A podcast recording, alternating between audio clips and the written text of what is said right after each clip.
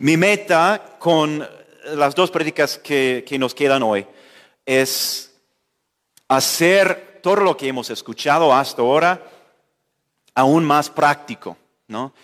¿Qué, qué hacemos al respecto? ¿Cómo es que, que podemos escapar de, de esta tendencia, ¿no? De ver la, la, la, falta de unidad y la presencia del pecado, ¿no? ¿Cómo es que podemos escapar de esta te tendencia de tener, pues, el tipo incorrecto de la unidad, ¿no? Y no experimentar la unidad que Dios quiere que experimentemos. Para empezar, quiero que pensamos en cómo la unidad funciona en el resto del mundo. Y vamos a hablar de, qué podemos hacer nosotros como líderes y más tarde esta noche vamos a hablar de cómo, qué podemos hacer como miembros. Y todos, a pesar de ser líderes, todos somos miembros de la iglesia también. Quiero que, pensamos, eh, que pensemos en cómo funciona la unidad en otros contextos. Por ejemplo, en el colegio. ¿no? La unidad se determina por edad. Si tienes ocho años, estás en el tercer grado, sin importar en cuál grado quieres estar. En la política, la gente se une alrededor de un partido y de su agenda. En Internet los grupos se forman por algún interés que, que tienen en común. Los fans de Harry Potter se unen alrededor de su amor mutuo por ese chavo, ¿no? Y, las mamás con niños pequeños se unen alrededor de, esa etapa de, de, sus vidas. Los veganos se unen alrededor de su veganismo. Si no están familiarizados con la palabra vegano, es una palabra indígena que quiere decir nadie quiere comer conmigo. A propósito, yo soy vegano. Este tipo de unidad no requiere ninguna explicación. ¿Por qué? Porque es totalmente normal que las personas quieren estar rodeadas con personas que son como ellos, ¿no? Pero la unidad de la, que Jesús habla en Juan 17 sí requiere una explicación, y Él es la única explicación, ¿no? Sí requiere una explicación, porque a diferencia de la unidad de siempre, no se basa en algo que compartimos en común. Al contrario, la unidad de Jesús une a personas que no tienen nada, nada en común. Por eso es la apologética más poderosa de todas. Porque cuando el mundo vea a una comunidad de personas diversas que no comparten la misma generación o la misma política o la misma clase social o la misma raza o la misma cultura o los mismos gustos, buscan y tienen que buscar una explicación. Porque no tiene sentido. Requiere una explicación. Lo he visto una y otra vez en, mi, ministerio. Cuando plantamos la primera iglesia que plantamos en los Estados Unidos en el 2006, la plantamos con un sueño. Y nuestro sueño era que, que dentro de nuestra iglesia todas las razas, todas las clases sociales y partidos políticos de nuestro barrio se, unieran en una sola familia. Y todo el mundo, y no estoy exagerando, todo el mundo nos dijo que nunca podría pasar, nunca. Que sería imposible en nuestra ciudad tan dividida. Pero pensamos que, que si la Biblia era cierto, ¿no? Era confiable, tenía que pasar. Tenía que pasar porque la Biblia dice, como hemos visto varias veces, Jesús nos une al Padre y también al hacerlo nos ha unido al pueblo de su Padre. Y gracias a Dios, esto, nuestro sueño, se cumplió. Dios creó una comunidad de personas que no tenían nada en común aparte de Él, ¿no? aparte de Él. Y esto llamó la atención de, varios periodistas en nuestra ciudad. Nuestra ciudad es la ciudad menos religiosa en todo el país y también la ciudad más blanca, la, ciudad grande que también es la ciudad grande más blanca en todos los Estados Unidos. Es una ciudad bastante, bastante, bastante liberal y dividido. Un periodista específico Ah, nos visitó. Todos los periodistas empezaron a tener preguntas porque vieron algo que no habían visto en su ciudad. Un periodista, eh, eh, específico llegó a visitarnos y se quedó después del culto por tres horas, nada más escuchando las conversaciones, nada más conociendo a las personas. Y durante toda la semana siguiente me preguntó una y otra vez, ¿cómo? Yo soy Cole. Llevo 50 años viviendo en esta ciudad. Conozco la división racial que existe aquí. Conozco la división política y socioeconómica que existe aquí. Nunca en mis 50 años aquí había encontrado a un grupo de personas, hechos de grupos diferentes, compartiendo la vida, viviendo como una familia, hasta que los visité el domingo. Por favor, explícame cómo puede ser que las personas que no tienen nada en común, cómo puede ser que las personas que no tienen ninguna relación afuera de tu iglesia, viven en tu iglesia como una familia. No como personas que por casualidad se unen en el mismo edificio, sino como una familia porque escuchaba las conversaciones.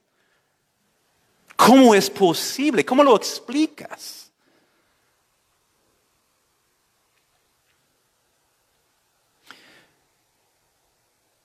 La respuesta a esta pregunta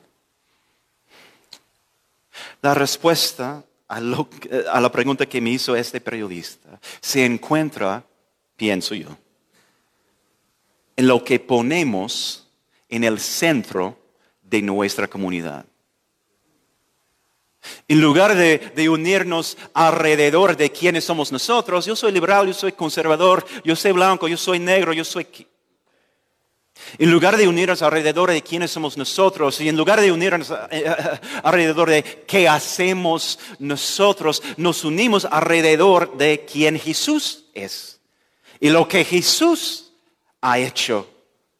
Es decir, no nos unimos alrededor de ninguna característica, experiencia, perspectiva, preferencia humana lo cual siempre por su propia naturaleza va a excluir a los que no comparten esta característica.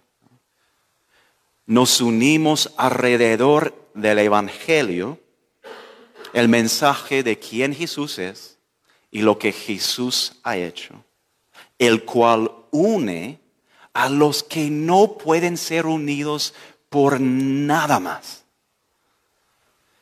Y sé hermanos y hermanas, sé que esta respuesta suena bastante obvia.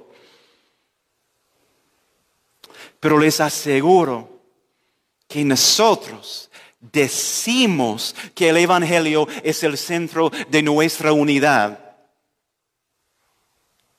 Mucho más de lo que tratamos el Evangelio como el centro de nuestra unidad. Estoy seguro de que esta es, una de las razones principales por las cuales muchas veces no vemos la unidad que Jesús describe en Juan 17 en nuestras iglesias, en nuestras ciudades. Por eso vamos a ver lo que la Biblia dice al respecto.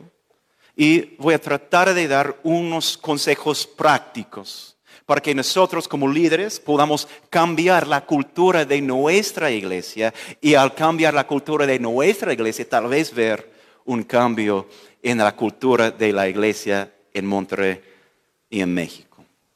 Vamos a leer Gálatas 3. Gálatas 3.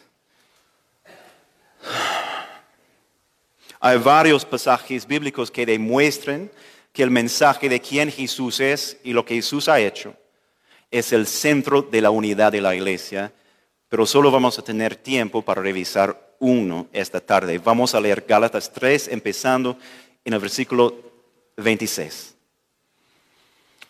Pablo escribe lo siguiente. Todos ustedes son hijos de Dios mediante la fe en Cristo Jesús. Porque todos los que han sido bautizados en Cristo se han revestido de Cristo. Ya no hay judío ni griego, esclavo ni libre, hombre ni mujer, sino que todos ustedes son uno solo en Cristo Jesús.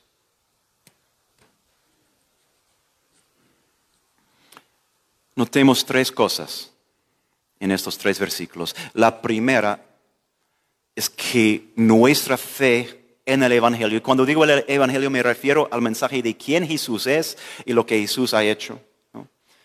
Nuestra fe en el Evangelio es la evidencia de que pertenecemos a Dios. Nuestra fe en el Evangelio es la evidencia de que pertenecemos a Dios, como Mateo mencionó antes. Si no creemos en quien Jesús dice que es y lo que Jesús dice que ha hecho, pues no creemos, no somos parte de la familia de Dios. Pero si creemos en que Jesús ha hecho y quién Jesús es, sí formamos parte de la familia de Dios. Por eso dice aquí, todos ustedes, hablando a una iglesia en Gálatas con problemas, más problemas que la iglesia que menos te gusta aquí en Monterrey, ¿no? Y dice, todos ustedes son hijos de Dios mediante la fe en Cristo Jesús. En el contexto del libro, Pablo, Pablo ya ha hablado de Jesús como nuestro Salvador que murió por nosotros. Así que cuando dice en el tercer capítulo, todos ustedes son hijos de Dios mediante la fe de Jesucristo, está diciendo todo que cree en el Evangelio, el cual es el mensaje de quién Jesús es y lo que Jesús ha hecho, ha sido unido con Dios tan profundamente que Dios no solo ya no es su enemigo, sino es ahora su Padre. Todos los que realmente creen en este sencillo mensaje han sido renacidos a un nuevo Padre, Dios mismo. La primera cosa, ¿no? Es que nuestra fe en el Evangelio es la evidencia de que pertenecemos a Dios. La segunda cosa que quiero que notemos es que si esto aplica a ti, y si aplica a ti, también aplica a todos los demás. Si sabemos que tú perteneces a la familia de Dios porque tú crees en el mensaje de quién Jesús es y lo que Jesús ha hecho, eso significa que todos los demás que creen en el, mensaje de quién Jesús es y lo que Jesús ha hecho, también forman parte de la familia de Dios.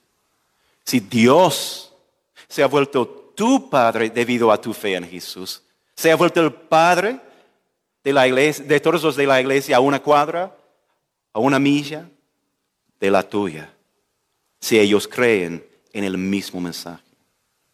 No dice, no, que formas parte de la familia de Dios juntos con todos los que comparten tu teología, por muy buena que sea. No dice que formas parte de la familia de Dios juntos con todos los que forman parte de tu iglesia local.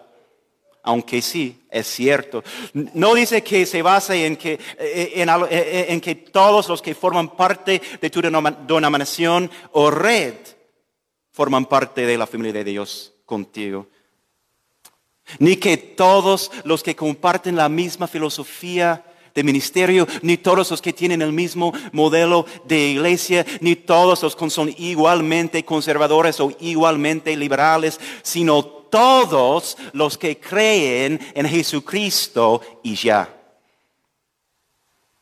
No que mencionan el nombre de Jesucristo, sino que creen en el mensaje de la Biblia de quién es el Hijo de Dios, Dios en carne y hueso, Dios eterno y lo que ha hecho. Vivió perfectamente, murió sacrificialmente, resucitó victoriosamente y ascendió gloriosamente. Si ellos tienen fe en este Jesús, forman parte de la misma familia de Dios que tú.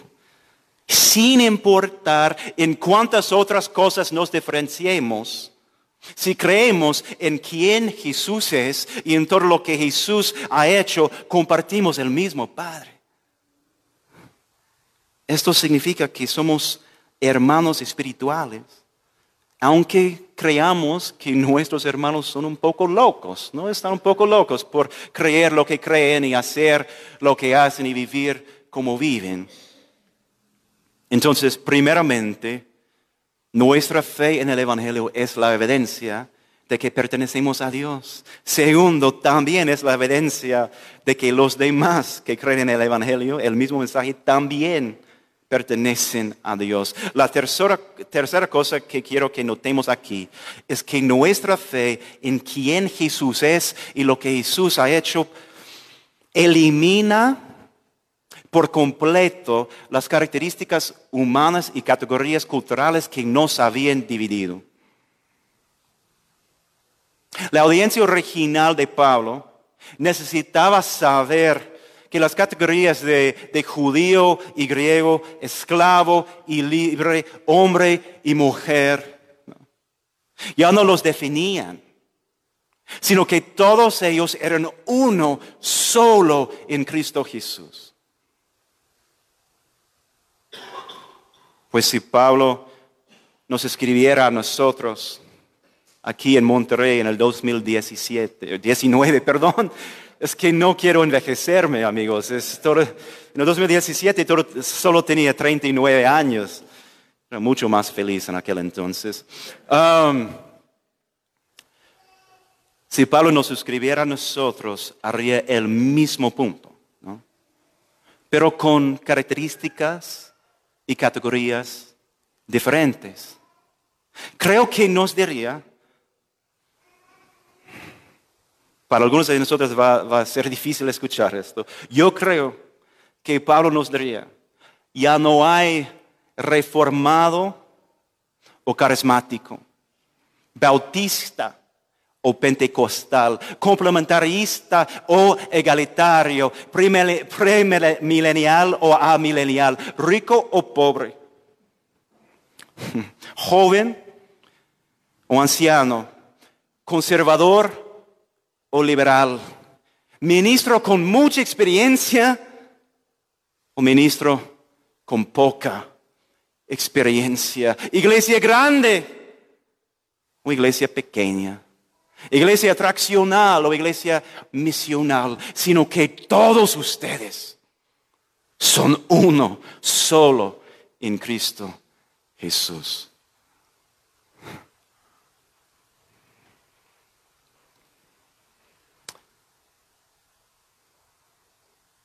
¿Estamos dispuestos a dejar atrás todas estas categorías y, todas las otras. Y no quiero decir que, no nos podemos identificar con estas categorías, tal como cuando Pablo escribió esto, un judío todavía podía decir soy judío. Sino que estas categorías no definen nuestra identidad y no definen con quién podemos, nos podemos unir y con quién no. Algo más define con quién nos podemos unir y con quién no. Algo más define quiénes somos nosotros, qué es nuestra identidad. Y es, como dice el pasaje, Cristo Jesús.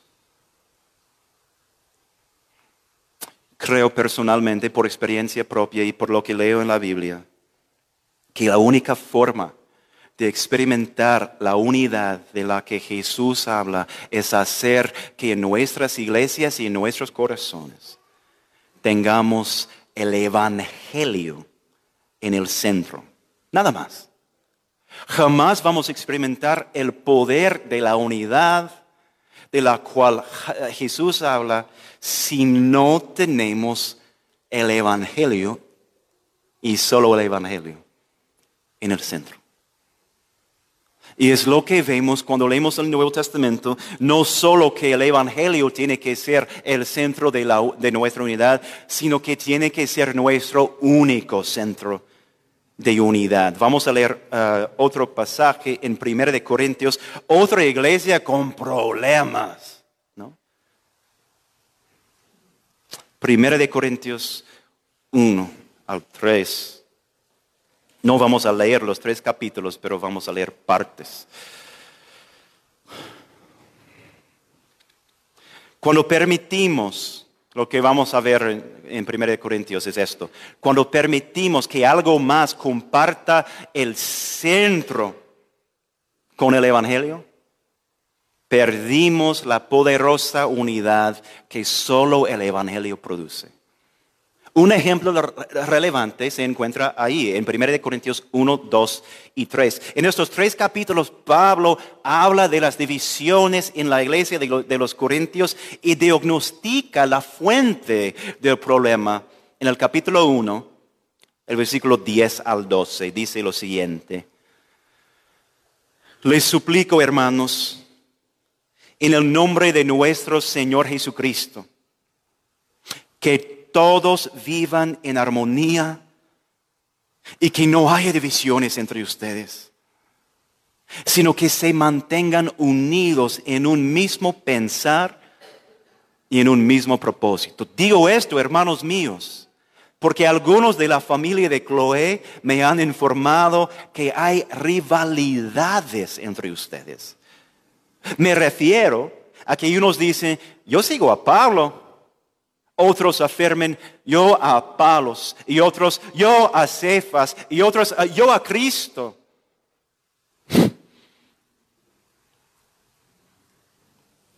Hubo una ruptura en la unidad de los cristianos de Corinto. Esta ruptura era el resultado de su lealtad a varios líderes humanos. Es decir, en lugar del Evangelio, mejor dicho, creo, creo, al lado del Evangelio. Pusieron a su líder preferido en el centro, al lado del Evangelio. Y la consecuencia fue esta división algo tan simple como rodearnos alrededor de la enseñanza de un buen cristiano, de un ministro ungido, produce una división tan fuerte en el cuerpo de Cristo que Pablo le llama rivalidad. Nosotros, hoy en día, tú y yo somos propensos a hacer lo mismo. Piénsenlo, todos tenemos nuestros predicadores favoritos y los que prefieren otros predicadores, si nos hacen un poco menos sano, ¿no?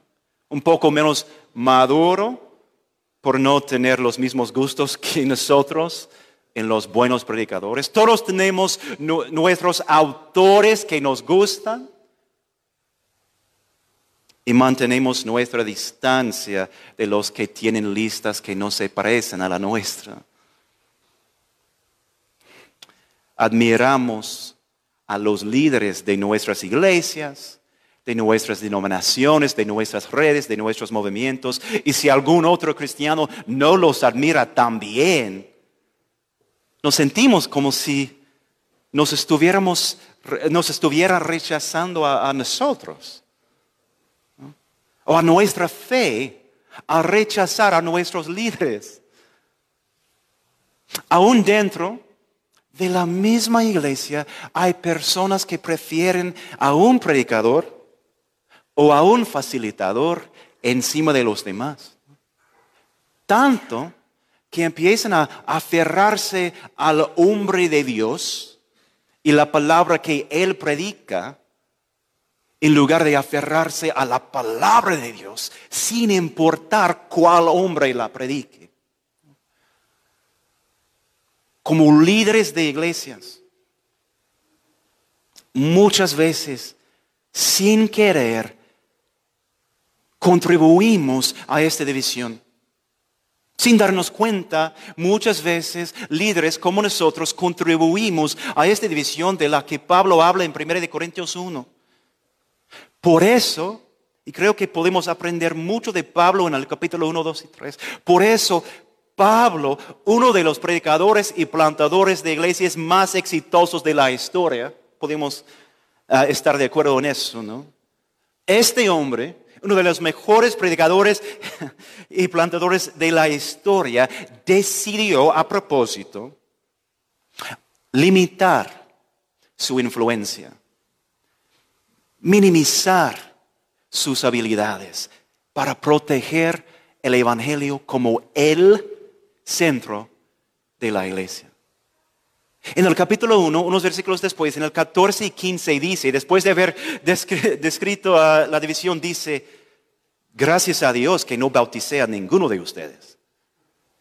¿Puedes imaginar a un pastor hoy en día diciendo esto? No, estamos, sí, bauticé a todos ustedes, ¿sí? Él es gracias a Dios que no bauticé a ninguno de ustedes, excepto a Crispo y a Gallo, de modo que nadie puede decir que fue bautizado en mi nombre. Todos sabemos, bautizar a alguien es un gran privilegio. Le doy gracias a Dios por todas las oportunidades que he tenido de hacerlo. Pero Pablo, sabiendo lo mismo, se negó a bautizar a muchos para no distraer del Evangelio como el centro de la iglesia.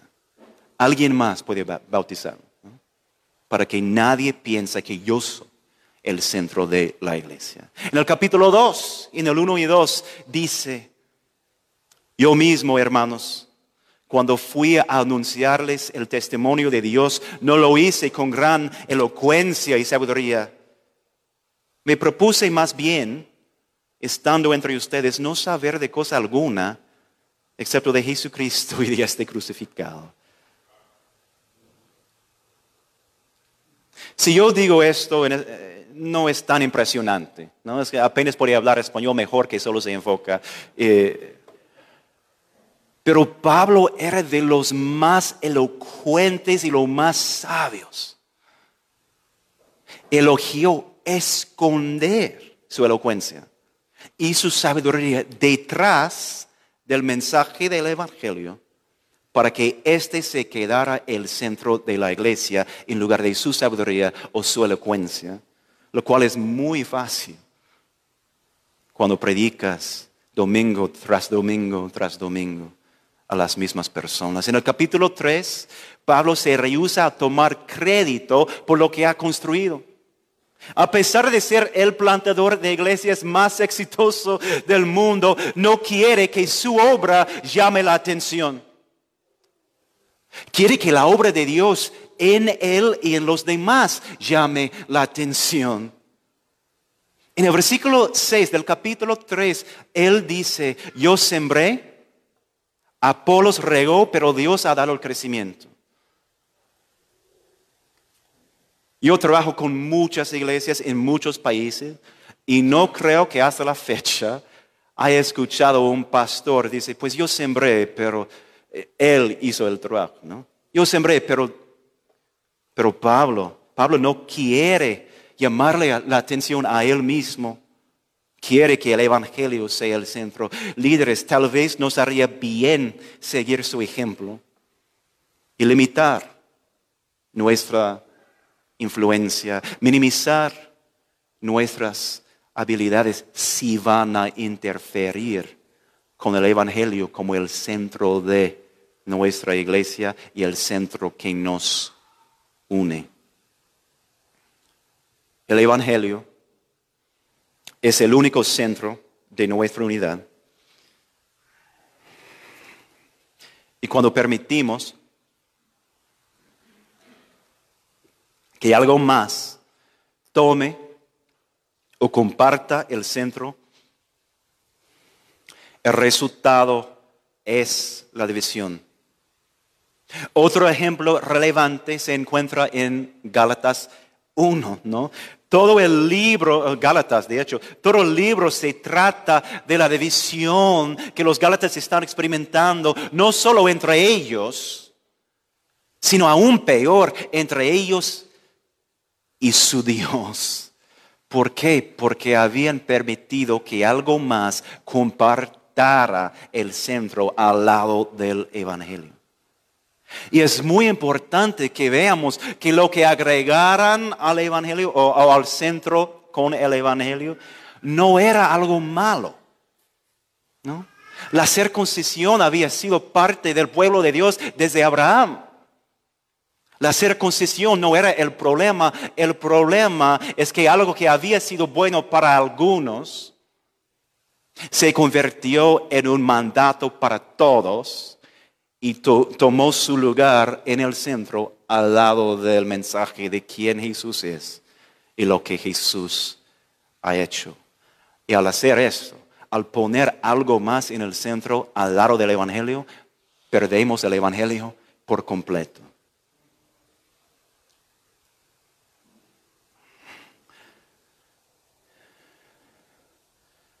Y tememos, temo que somos propensos a hacer lo mismo hoy en día.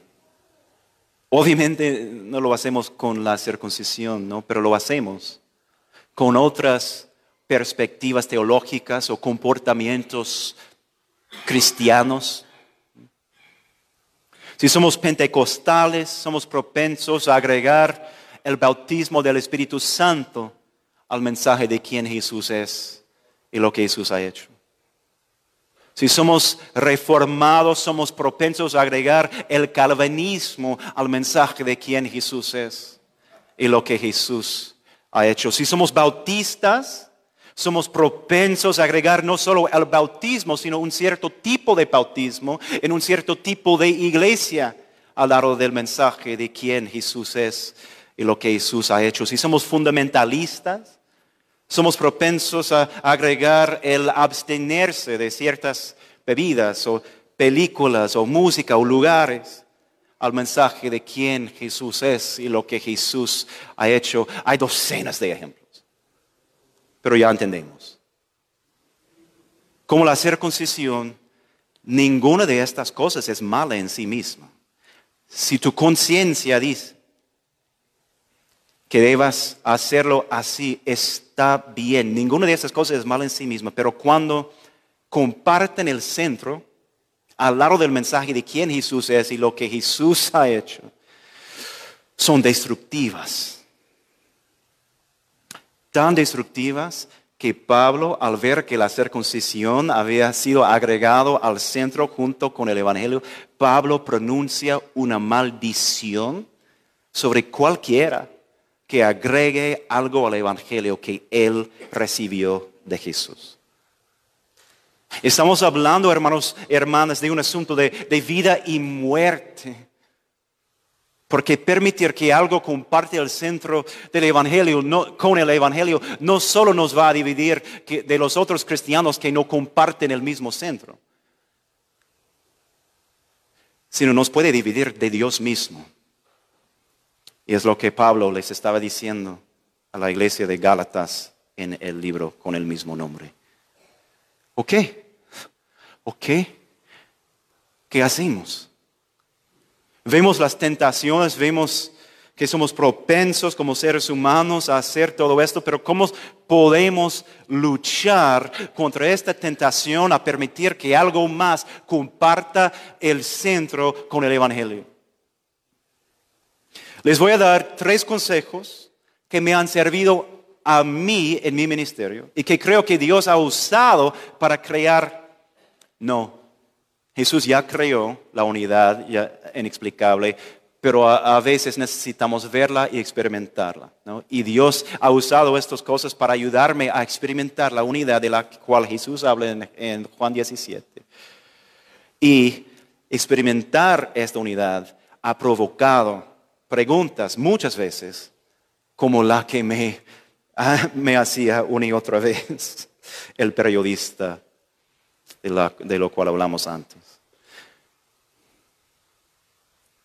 Puede que no estés de acuerdo con los tres consejos que les voy a dar. Está bien, porque somos unidos en quién, en Cristo. El centro de nuestra unidad no es que, estamos de acuerdo eh, en cuanto a los tres, los tres consejos que un hombre de los Estados Unidos está por darnos, ¿no? Lo que está en el centro de nuestra unidad es Cristo. Estos solo son consejos. Y sí, creo que tengo la razón, como todos creemos que tenemos la razón. Primero, habla del Evangelio más de lo que hablas de cualquier otra cosa. En tus prédicas, haz que el Evangelio sea el mensaje central. En tus oraciones, enfatiza el Evangelio y haz que, que te dé dirección en cuanto a por qué oras y cómo oras. En las canciones de, alabanza, haz que tus letras proclamen las verdades de quién Jesús es y lo que Jesús ha hecho. En tu consejería, haz que tu consejo sea centrado principalmente en el Evangelio como el balsimo para el sufrimiento, como el motivo para la obediencia, como el poder para la transformación. Cuando promuevas una conferencia, un evento o un ministerio de la iglesia, haz que la gente pueda ver cómo está conectado explícitamente al Evangelio, ¿no? con el Evangelio. Habla del Evangelio tanto que la gente se empiece a quejar por la repetición. Es lo que vamos a hacer hoy y esta noche y haz que ellos entiendan por qué es necesario hablar de Evangelio sin parar. Es lo que Pablo hace en 1 Corintios, ¿no? Justo después de, de hablar de la división, ¿qué hace? Habla del Evangelio. Les recuerda del Evangelio, al confrontarles por su división, inmediatamente les recuerda de la centralidad y superioridad del Evangelio.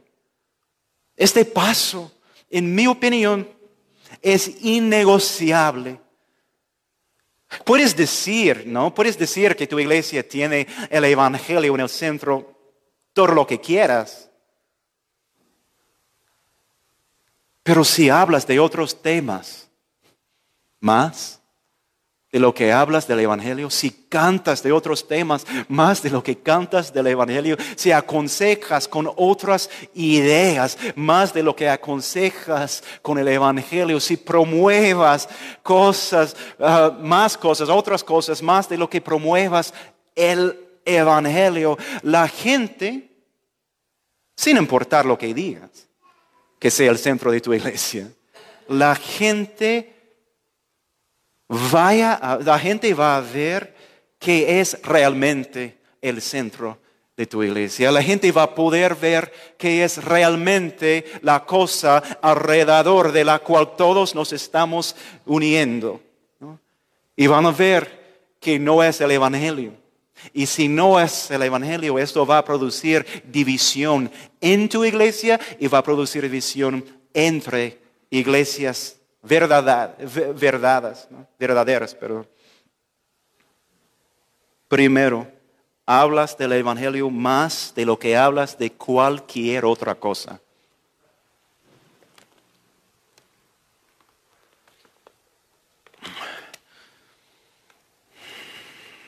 Segundo, cuando hablas del Evangelio, reemplaza la palabra Evangelio con el contenido del Evangelio.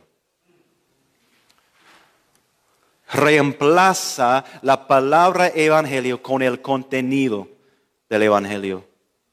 El contenido del Evangelio es la buena nueva de quién Jesús es y todo lo que Jesús ha hecho para la gloria de Dios y para el bien de su pueblo. Bueno, es muy común entre los cristianos usar la palabra evangelio para resumir todo lo que sabemos de quién Jesús es y lo que Jesús ha hecho. Lo hacemos en nuestras prédicas. Lo hacemos en nuestras consejerías, lo hacemos en nuestras canciones, lo hacemos en nuestras oraciones, en nuestras conversaciones de discipulado con creyentes. Decimos, es que necesitas creer, en el Evangelio, es que quiero recordarte del Evangelio. No, usamos la palabra sin predicar el contenido. Lo hacemos incluso en nuestras pláticas con no creyentes en nuestras publicidades en Internet y en varios otros contextos. Hablamos y hablamos y hablamos y hablamos y hablamos del Evangelio sin predicar el contenido del Evangelio. Somos iglesias centrados en el Evangelio que mencionan la palabra Evangelio 230 veces cada día, pero ni una sola vez predican la obra ni la persona de Jesucristo.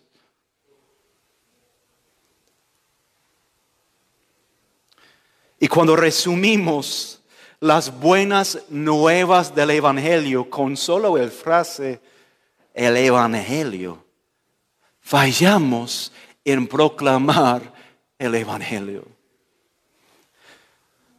proclamamos la palabra que resume el contenido sin proclamar el contenido en sí mismo.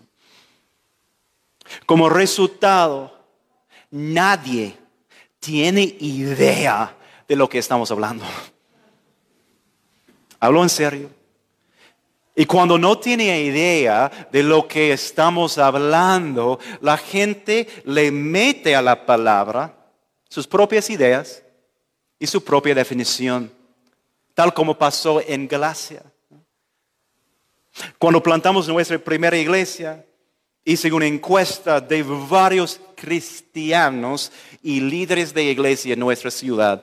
Y fue una encuesta de una pregunta, ¿qué es el Evangelio? Líderes, pastores, miembros de iglesia. Solo una persona, una, entre docenas y docenas y docenas, mencionó a Jesús. Por supuesto, habían escuchado la palabra evangelio incontables veces, pero le habían metido su propia definición porque sus predicadores, predicadores, pues, pasaron por alto dar la definición y proclamar el contenido y no solo el resumen. No nos podemos unir alrededor del Evangelio si no estamos de acuerdo en qué es el Evangelio. Por eso hay que reemplazar la palabra evangelio con el contenido del evangelio, el cual es la buena nueva de quién Jesús es y todo lo que Jesús ha hecho para la gloria de Dios y para el bien de su pueblo. Primero, hablas habla del Evangelio más de lo que hablas de cualquier otra cosa. Segundo, reemplazas la palabra Evangelio con el contenido de este. Y tercero, haz que el Evangelio sea la línea divisoria en la membresía y el liderazgo de tu iglesia y en la comunión de tu iglesia con otras. Haz que el Evangelio sea la línea divisoria en la membresía y el liderazgo de tu iglesia y en la comunión de tu iglesia con otras. ¿Qué quiero decir con esto? Permíteme explicarlo, por favor, porque sí va a ser la parte más polémica de, esta prédica. Y está bien, otra vez, no tienen que estar de acuerdo conmigo siempre y cuando compren mis libros. No, no tienen que estar de acuerdo conmigo. Es Cristo quien nos une. Si cuentas, si tu iglesia cuenta con una membresía oficial o algo parecido, mi consejo es que no obligues a los miembros potenciales a acordar con toda tu teología o con toda tu filosofía de ministerio. ¿Por qué? Porque en mi opinión, si lo requieres, estás haciendo que la unidad de la iglesia dependa de algo más que quién Jesús es y lo que Jesús ha hecho. Y vimos en Gálatas que nuestra, y, eh, eh, en Gálatas 3 que nuestra unidad depende de nuestra fe en quién Jesús es y lo que Jesús ha hecho y nada más. No puedes decir que, yo creo, yo creo que no puedes decir que el Evangelio es el centro de la unidad de tu iglesia y a la vez requerir que las personas crean algo más que el Evangelio para formar parte de ella. Lo que sí puedes, y voy a decir lo que debes requerir, es que los que no comparten todas las posturas oficiales de la iglesia están dispuestos a respetarlas sin causar división.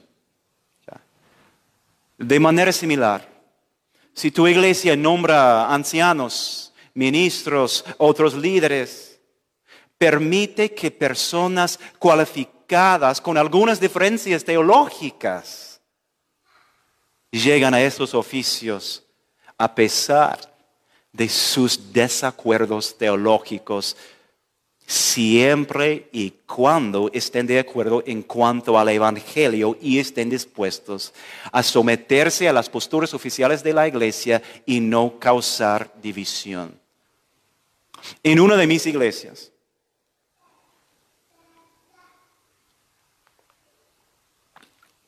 en una de las iglesias de Cristo que he plantado,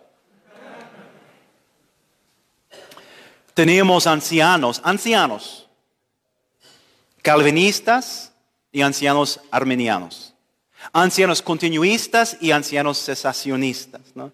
ancianos, no puedo pronunciar la palabra, complementarian, alguien,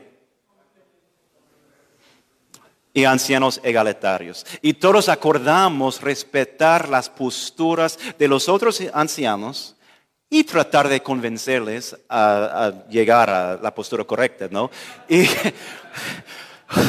obvio, ah, pero sin dividirnos por ellas. Cuando leo primera ah, de Timoteo 3 o Tito 1 y leo las expectativas de un anciano, veo muchas cosas importantes. Pero no veo una postura en cuanto al calvinismo. No, veo una postura en cuanto a las lenguas. Veo otras cosas. Queríamos nosotros que toda la iglesia pudiera ver que no nos estábamos uniendo alrededor ah, de algo más que el Evangelio, sino que solo nos estábamos uniendo alrededor del Evangelio, no de preferencias personales, no de características humanas. Y si no lo hubiéramos hecho, mm, lo malo de, transmitir en vivo en Facebook es que hay que considerar lo que vas, estás por decir. Ah, no puedo decir esto, voy a decir esto. Si no lo hubiéramos dicho, todos pudieran haber visto lo que realmente quedaba en el centro de nuestra iglesia. ¿Y sabes lo que hubiera sido? La teología del plantador. O sea, Cole quedaba en el centro de la iglesia. Sí puedes servir en esta iglesia siempre y cuando estés de acuerdo con todo lo que pienso y haga. No, no, pero ellos, no, ellos podían ver, wow, están unidos alrededor de Cristo. Cristo es el centro de nuestra iglesia, porque sí, Cole tiene toda la razón y aún así trabajo con Él.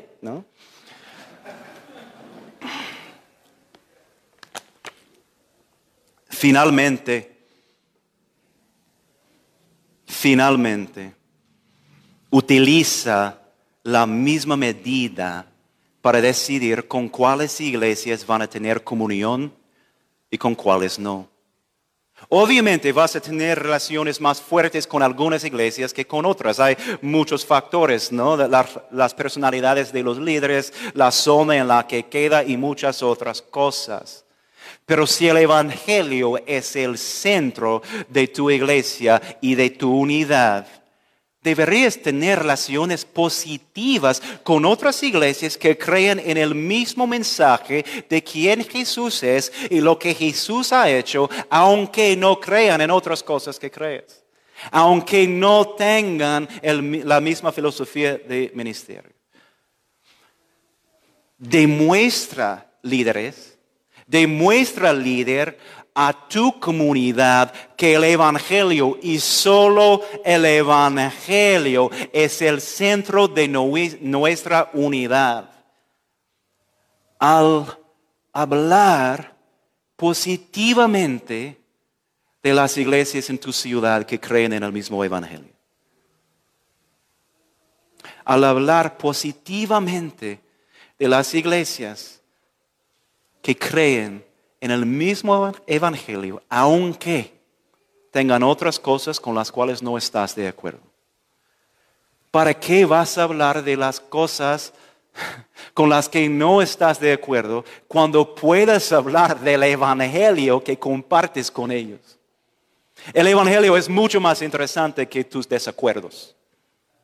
Habla de lo que tienen en común y habla de estas iglesias positivamente demuestra a tu comunidad que el Evangelio es el centro de la unidad de la iglesia al hablar positivamente de otras iglesias que creen en el Evangelio, al orar por ellos, ellas, y al orar por sus ministerios en las reuniones de la iglesia.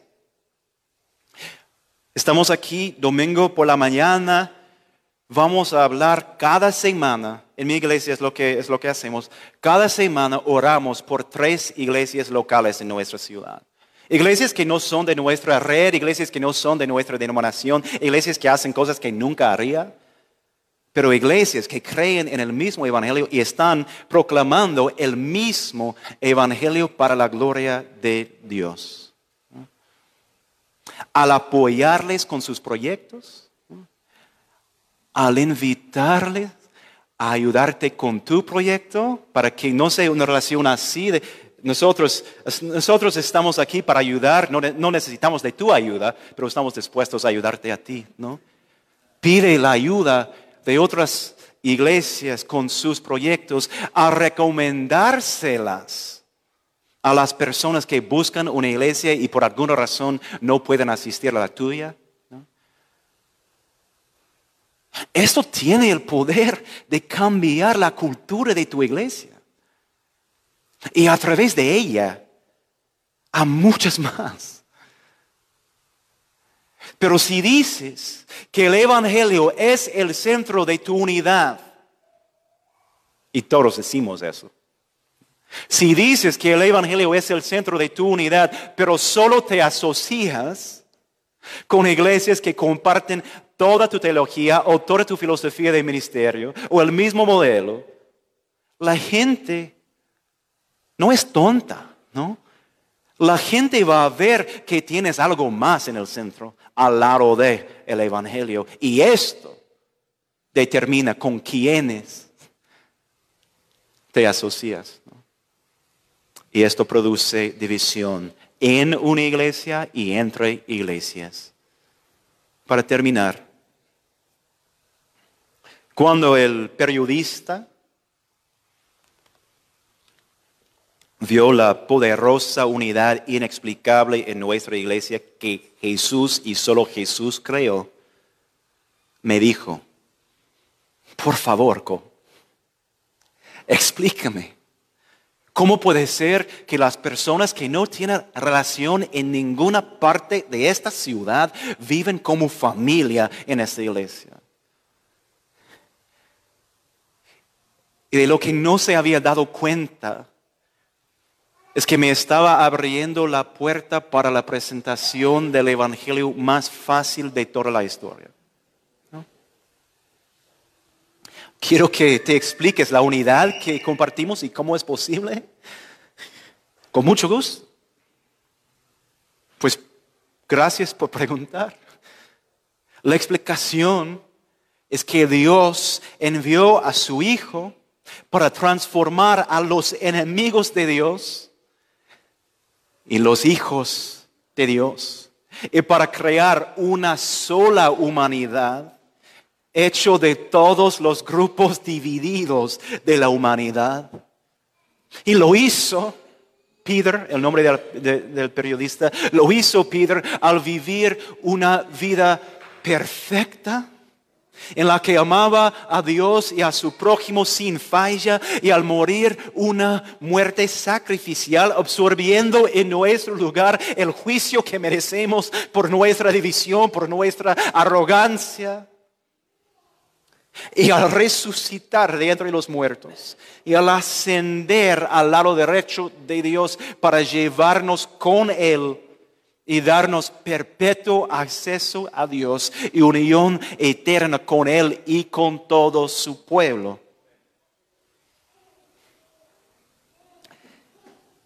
El periodista no estaba satisfecho con la explicación. Así que literalmente me siguió preguntando durante toda la semana porque tenía que escribir algo, ¿no? y no quería poner la respuesta real. Y cada vez que me preguntó, le prediqué el Evangelio porque no había ninguna, ninguna otra explicación. Me hubiera encantado poder decir, ah, es por mi liderazgo, ¿no? Es porque soy tan sabio y talentoso. Es porque soy un increíble predicador y por supuesto todos quieren venir y escucharme. Ustedes ya saben que esa sería una mentira. Pero la única explicación que tenía era la única explicación que existía y existe. Y es la de quién es Jesús y todo lo que ha hecho Jesús para unirnos a su Padre y unirnos el uno con el otro. Si juntos decidimos que el Evangelio sea el centro y el único centro de nuestras iglesias, estoy seguro de que tú y yo vamos a contestar la misma pregunta incontables veces porque la gente va a buscar una explicación por lo que está viendo. Y vas a tener la respuesta. Y Jesús y su Padre van a ser glorificados. Que así sea en Monterrey, que así sea en México, que así sea en el mundo. Oremos.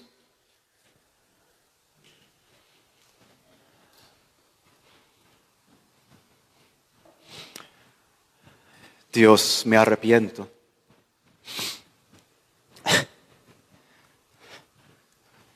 Si soy honesto, Dios, muchas veces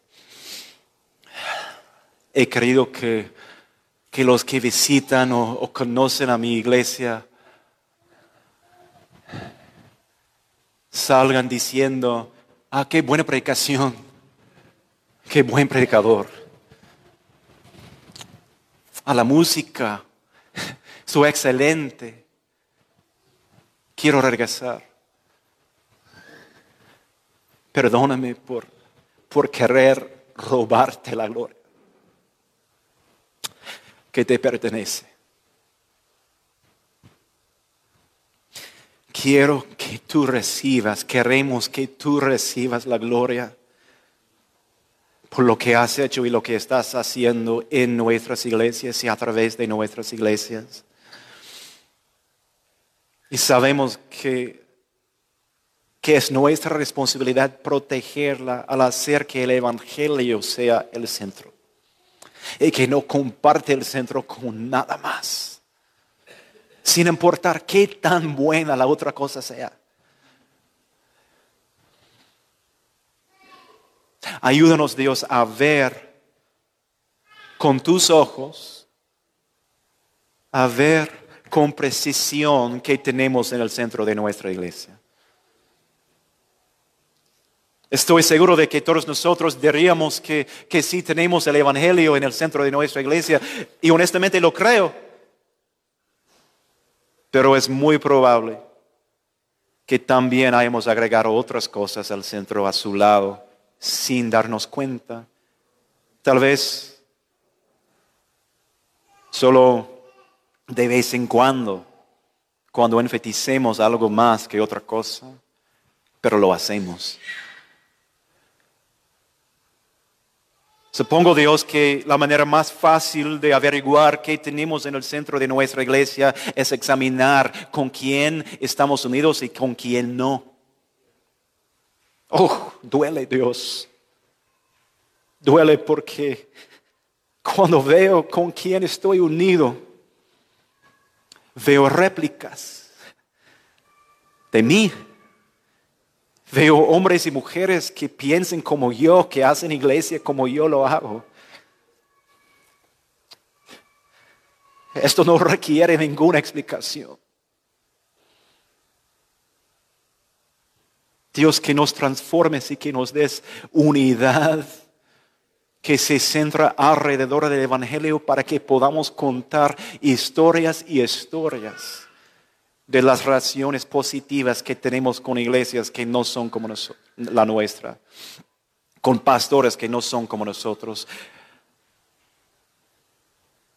Empieza con nosotros, somos los líderes de la iglesia. ¿Cómo nos podemos subir al púlpito y decirle a nuestra iglesia que el centro de la unidad es el Evangelio si nuestras relaciones reflejan que el centro de nuestra unidad es nosotros. Dios ayúdanos a no contestar la pregunta, oh, en tu opinión, ¿cómo se ve una iglesia sana al describir nuestra propia iglesia? Es muy fácil hablar de la sana doctrina porque definimos la sana doctrina siempre como la nuestra.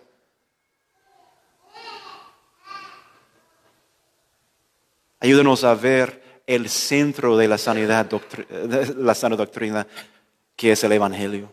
Ayúdanos a priorizar el Evangelio encima de todo lo demás. Ayúdanos a estar dispuestos